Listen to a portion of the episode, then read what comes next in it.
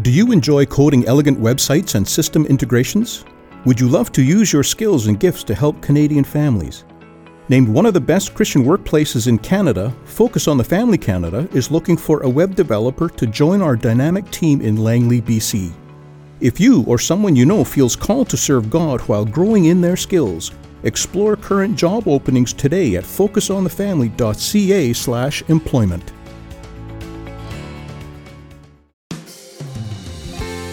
Perfect mercy is forgiveness for everything we've ever done wrong, and God misses nothing. That's the good news. And those who deny God and they deny His gift and they decide, I'm going to stand before God on my own, this is not going to be a pretty picture, and they are going to be banished from God's presence forever in a place of unspeakable terror and pain. But those who receive the gift, who accept the forgiveness, are made a member of God's family forever. And then they are able to spend the rest of eternity with God in the kind of world that our hearts have always yearned for. That's Greg Koukl, and he's our guest today on Focus on the Family with Jim Daly. Thanks for joining us today. I'm John Fuller. You know, John, a phrase we often uh, use in the Christian community is to have a Christian worldview. And uh, that's not to intimidate, it's not complicated, actually. It's uh, just a way of looking at things the way God would look at things. What's the lens that He sees it all through? And we're going to talk today with a guest who really brings clarity when we're talking about that lens or mm-hmm. that Christian worldview. And I'm looking forward to the conversation. Yeah, and as I said, Greg Koukl is here. Uh, he's been with us in the studio before. In fact, uh, our conversation with him last time was a best of 2021 uh, episode of the program. Uh, Greg is an apologist, founder, and is the president of Stand to Reason Ministries. He's also the host of a talk show and the author of a number of books, including one we'll be really dialing into today. It's called The Story of Reality How the World Began, How It Ends, and Everything Important That Happens in Between. And we have that here at the ministry. Just call 800, the letter A, and the word family or stop by focusonthefamily.ca. Greg, welcome back to Focus. It is such a treat to be back with you guys again. It just seems like yesterday. Yeah. You know, so good. thank you so much. I like the mic drop title of your book, uh, The Story of Reality. Yeah. That kind of says it all right there, right? Yeah. Because we're always in this constant battle with the world about what their story is. And they think it's offensive to say, well, actually, we've got the real story. Yeah. And that is kind of the, the contrast between worldviews. That's right. Look, at when it comes to understanding the nature of reality, everybody's got their point of view, and everybody thinks their point of view is accurate. But it turns out it's only the Christian, it seems, for being faulted for thinking that their point of view is accurate. Yeah. The title to me is really important. I was having a conversation with a uh, stockbroker once on the airplane. I fly a bit, and so I have these conversations. He asked me what I did for a living. And so I told him I'm a writer. I do radio, and uh, he wanted to know what I write about and talk about. And I I'm at a crossroads now because I want to tell him I write about religious topics, especially Christianity, and making the case for Christianity. But I don't want him to think about my view the way most people think about religion. And the way most people think about religion is a kind of a religious fantasy club. And that's not my view. Uh, we're not just following something that makes us feel better. We're not choosing that. We are believing the Christian worldview because we think it is the accurate view of reality. It's true in the sense that gravity is true. We're not talking about uh, our Christian fantasy, we're talking about events that really took place and people who really lived or events that are going to take place. So we're talking about history here. Now, of course, we need to defend that. Um, and that's what apologetics yeah, are for. Sure. But the key here is communicating the kind of message that we're trying to defend. This is true. And we mean it's true the way gravity is true, not my truth or your truth, but true to the real world. And this is why I chose the title, The Story of Reality How the World Began, How the World Ends, and Everything Important That Happens in Yeah, between. that's so good. Let's kind of back the tape up a little bit and talk right. about how you became a Christian. What was the details of that, and what was your mind like? Uh, you seem like a critical thinker. So before you encountered the Lord, were you a skeptic or what kind of person were you? Well, I was raised in a Christian home, mo- modestly Christian. I was raised in a Roman Catholic home, but for us, it, it really had no depth to it. And so when everybody grew up, all the five kids, we all left and so do my parents. Okay, and then I spent mid '60s a time of engaging the culture. And when you're 18 in the mid '60s and you have the the this new culture emerging and all the things that are associated with it, you don't want to think about God and Jesus and purity and that kind of stuff. So for about six years, I embraced the ideas of the world. And then there's some dramatic things that happened in my life. Uh, one of them is my girlfriend of five years broke up with me, and that caused me to face the reality of my own worldviews, which are relativistic. I didn't believe in objective morality. I, I didn't believe in any ultimate meaning to life.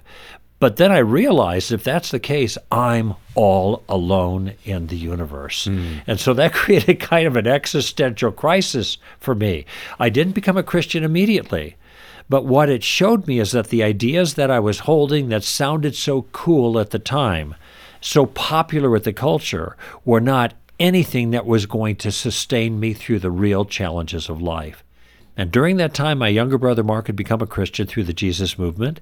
And we were both on the West Coast at this time. We were raised in the Midwest, but through different circumstances, we ended up in Los Angeles. And he just hammered away at, at me for months and months. And to be honest with me, got me thinking.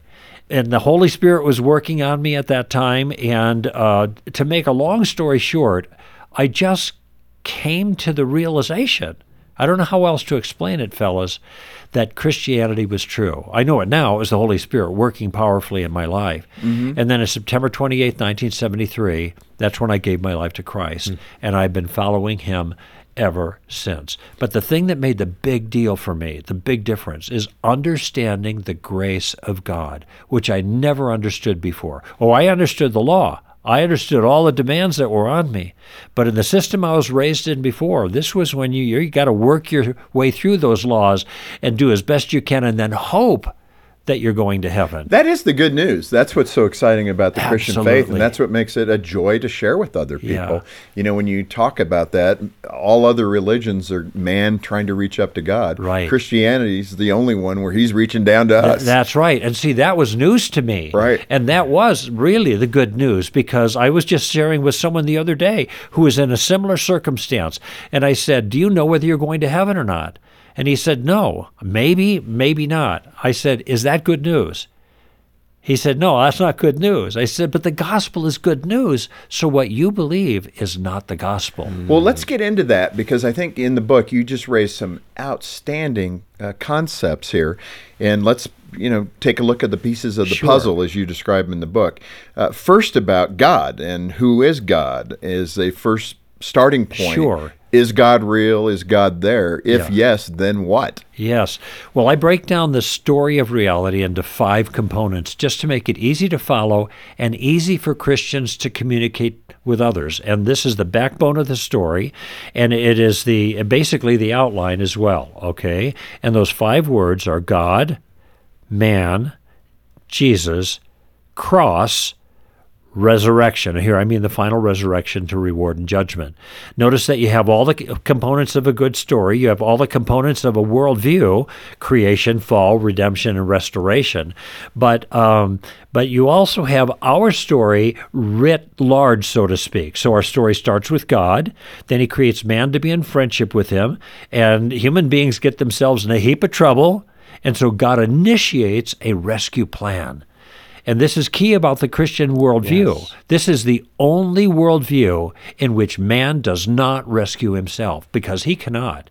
Which this is, is exactly how God would do it. Exactly. That's what's so funny. So God sets up a rescue plan and becomes a human being himself to be able to rescue us.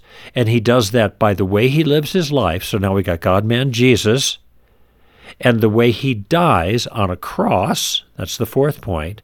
And what we do about what he did for us determines what happens to everyone in the final resurrection. Mm-hmm. So we have how the world began, how it ends, and everything important. Well, we're going to hit these. So, yes. the Okay. concept of God again. The God is the beginning. And the reason that God is the beginning is because he's the first person, the first character, so to speak, in the story. And the reason is, is because the story is about God. It is not about us. We come second. And this is where I turn a, a certain Christian slogan on its head a little bit, and meaning no disrespect here. I really don't think it's about so much about God's wonderful plan for our lives as it is about our lives for God's wonderful plan. So mm-hmm. we're expendable in this program. we. That's come really well second. said. That's that's critical for people to slow down and hear that the, cu- again. the- Say it. The culture doesn't go there either. Yeah, so it's more about our lives for God's wonderful plan. And so this emphasizes what the Bible emphasizes that God is first. So when we start the story out, and this is explanation, gentlemen, not just for the Christian to get it straight, because for a lot of Christians, their their story, their picture of reality is like a puzzle that's in a pile of pieces. They'd never put it together before. And this is what the story of reality is meant to do put it together in a sequential form so we can see the big picture. And the first part of that story is God. He's the center, He's the most important player. The story is about Him, not us. Yeah, and you've addressed, I think, the second, which is man and his or her place in that relationship. That's right. Let me ask you a question that's so common uh, about evil. If God is so good, why does evil exist in this world? Yeah. Well, that comes up all the time. All it's the a time. classic question regarding Christianity and Christian theism. And um, in a broad sense, I'll say this about the book. Um, if you do not understand the story of reality, how it all fits together in an elegant way, then you are going to have a hard time with this question. But it turns out that the problem of evil is not the problem for the Christian that people think it is.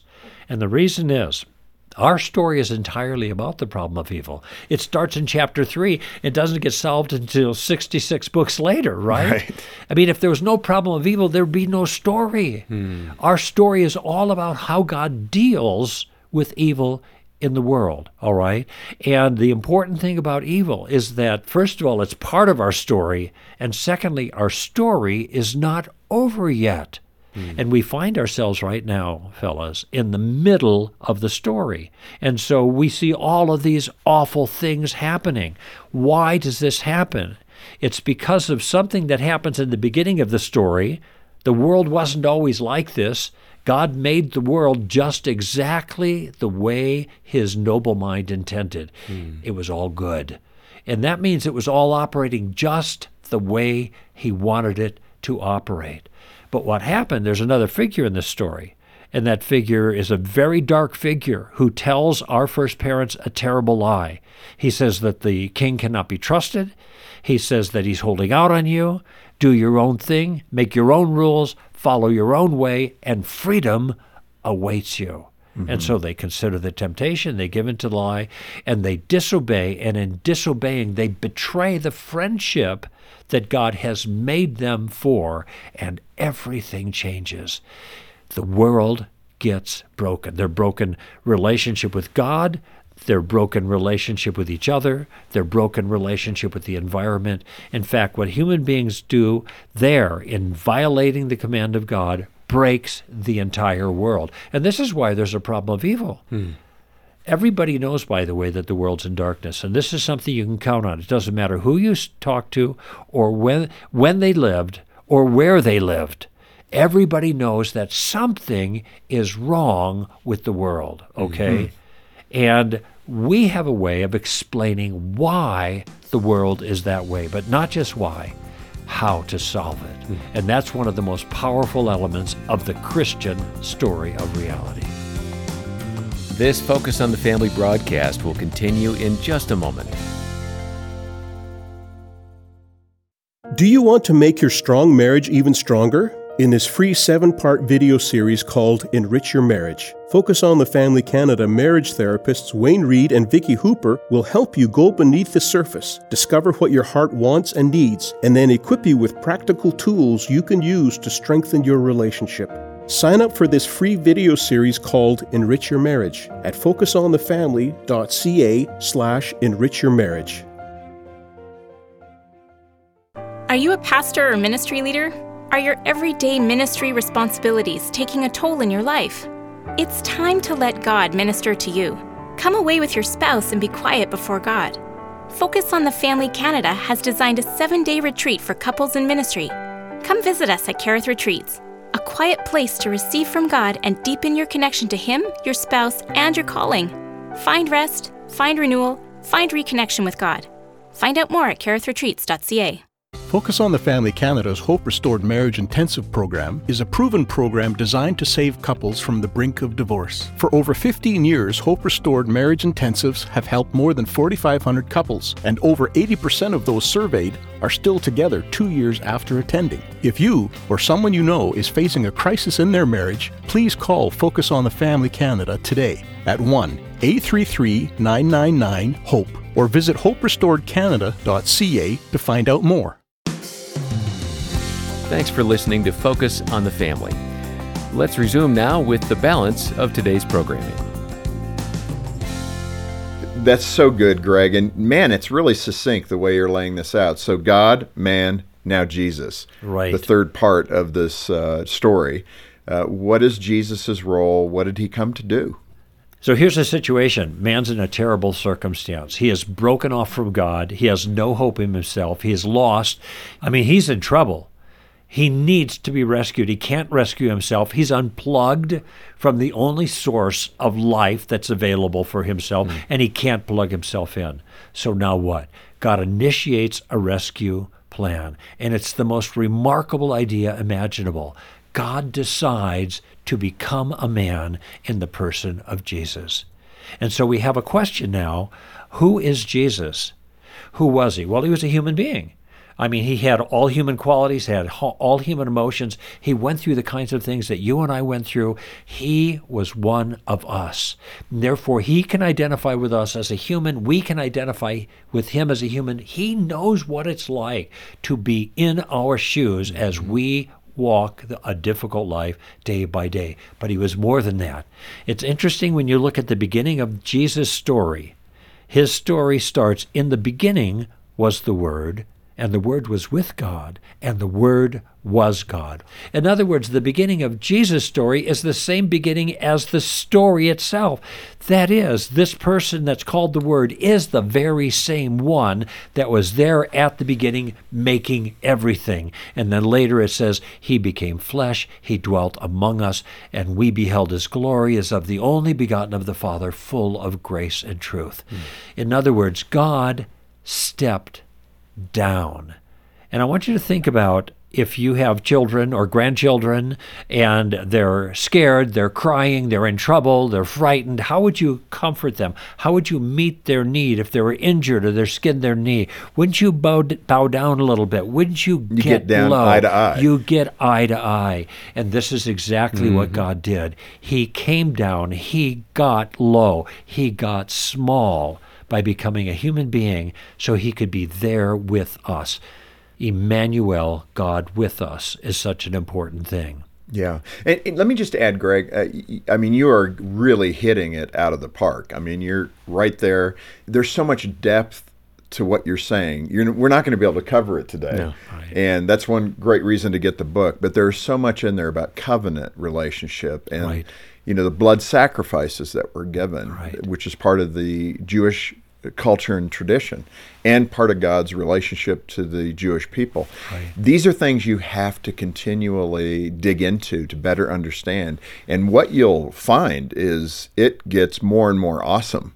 Right. I mean, it's it, it, it, the way it fits together. The things that you're saying at this level right now, the more you dig into it, the more you realize, wow, God really did have a plan. it is a mind blower when you think about that. It is. It is, and I, you know, we've got to keep it moving here. but, but I, you could just sit and talk for hours mm-hmm. about these concepts and these realities. Your book, yeah. the reality. You know? I think what, this is a strength of the book in that it's a primer of sorts. It touches on the key points of theology that are central to the Christian worldview, but it does it in a way that's accessible not only to the Christian, to the younger Christian, to the older Christian who doesn't have it all together, hasn't put all the pieces of the puzzle together in one picture. But I, I wrote this book constantly for the non Christian who's reading it. It's not thick with Christian lingo. It is very easygoing. It is a it's a narrative kind of feel, and yeah. no one will ever be embarrassed to give this book to their non Christian right, friends. which is great. And again, it's much like an onion. You just keep peeling spiritual truth, and mm-hmm. it just keeps going in. Right? Yeah. Mm-hmm. It's wonderful. Mm-hmm. Let, we've talked about God, man, the rescue plan in the form of Jesus, God coming to be with us and being the sacrifice for us. Sure. Let's move to the cross. Okay, now this is the next step. I asked the question Who was Jesus? Now, what did he come to do? And first thing he did is he came to live the life that we never lived. He lived the perfect life for us. Okay, and then he took on that cross all of our bad stuff so that we can get his good stuff. There's an exchange that took place there okay?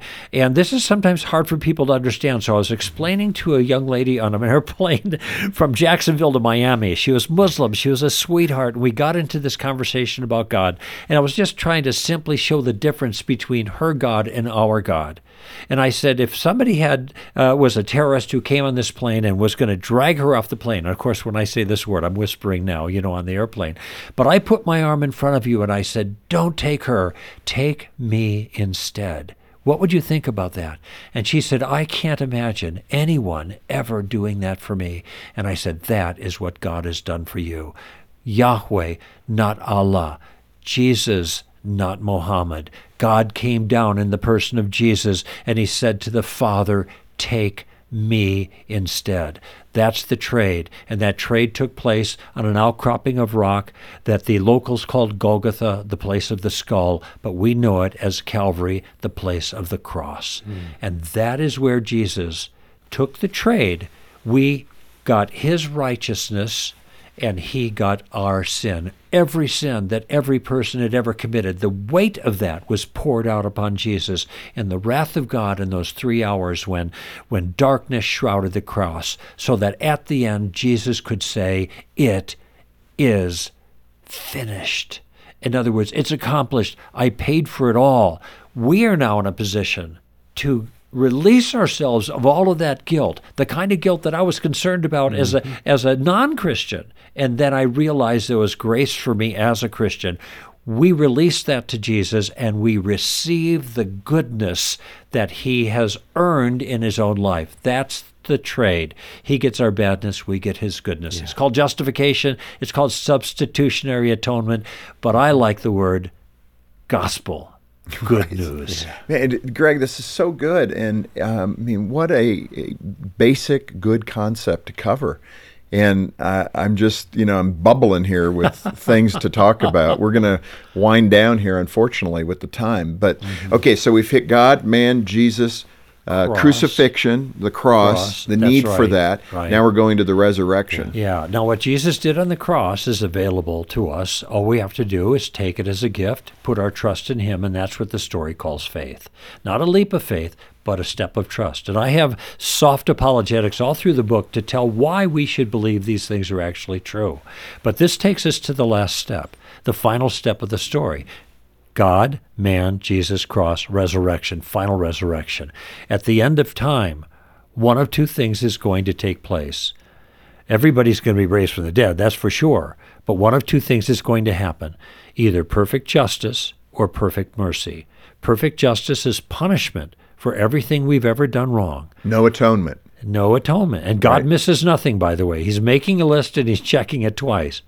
But perfect mercy is forgiveness for everything we've ever done wrong, and God misses nothing. That's the good news. And those who deny God and they deny His gift and they decide, I'm going to stand before God on my own, this is not going to be a pretty picture. And they are going to be banished from God's presence forever in a place of unspeakable terror and pain. But those who receive the gift, who accept the forgiveness, are made a member of God's family forever and then they are able to spend the rest of eternity with God in the kind of world that our hearts have always yearned for. Mm. C.S. Lewis again, the door that we've been pushing on all of our lives will finally open. Yeah. And that's the best news. It is. And Greg, I, I think I just want to convey for that person that is struggling right at that point, that hasn't really understood this, that you know that issue of human pride and flesh and That's right. you know i would never ask god to do that for me. If god is real i mean i should take care of that stuff myself right? That and that is a form of pride. Yeah. and i think the the hearing you express it the way you did which is correct and true and right some people are going well, wait a minute. I don't know why that would be necessary. Um, why why would god have to die for me I mean, pull that together a little oh, tighter. all right. because Everybody it, knows. it feels like guilt. Yes, of course. Well, everybody knows, I mentioned earlier that there's something wrong with the world, but there's something else that everybody knows that the problem with the world is them. That everybody realizes there's something inside that's broken, okay? And that thing that's broken is badness. And they hold it from other people, but they can't get away from the guilt themselves. So we have this need, and God loves us enough to satisfy what's required so that He can forgive us of that guilt. Hmm. Paul said he was the greatest of sinners, but God forgave him, which means He can forgive anybody else. And and gentlemen, if there's anyone thinking right now, God can't rescue me, I promise you, what Jesus did on the cross on your behalf is fully adequate to forgive even hmm. the sins that you have if you turn to Him and ask Him to do so. That's the good news, and that will save you, so that at the end you will know that you will be with Him forever, just the way He intended in a wonderful friendship with Him. Yeah. You know, Greg, this has been probably one of the best half hours in terms of spiritual truth that we've done at Focus. and we always talk here, and Dr. Dobson even would say this so often that, you know, we can help a family. Uh, improve their marriage, improve their parenting. But if we haven't pointed people to the author of the family, we kind of failed. And I certainly have uh, continued that tradition of recognizing that truth that salvation and embracing the gift That's right. meaning Jesus, that he is the Son of God. That's what Greg means by that, that you say yes, yes, and you confess with your lips and believe in your heart that Jesus is the Son of God, is God. Um, that's the distinction. And this is why, by the way, Jesus is the only way of salvation. Correct. He's the only one who solved the problem. And so when you see the big picture, the story of reality, you realize how God solves the problem of evil in a singular solution through the person of Jesus, which is why he's the only way. Yeah. So listen, if we haven't captured your imagination here, then uh, you know we're going to keep praying for you and ask the Lord to keep opening up your eyes. But if you know somebody, or if it's you that really needs to read this great book, The Story of Reality, which again, Greg, I love the title. It just kind of lays it out there. Um, forget the news. this is the real news, the good news. And uh, we want to get it into your hands. And we have copies available for you at Focus on the Family Canada. And as we often say, you know, when you purchase the resource through Focus Canada, all the proceeds go right back into helping families throughout Canada. Well, go ahead and uh, follow up on what Jim was offering. Uh, contact us to get a copy of this book to learn more about Jesus Christ and eternal life. Uh, we're here. Our number is 800, letter A in the word family. And online, uh, we have all sorts of great resources. The starting point is a phone call, 800, the letter A in the word family, or stop by focusonthefamily.ca. Well, on behalf of Jim Daly and the entire team, thanks for joining us today. Plan to be with us next time. We'll have hope for those who are trying to survive divorce and single parenthood. And we'll once again help you and your family thrive in Christ.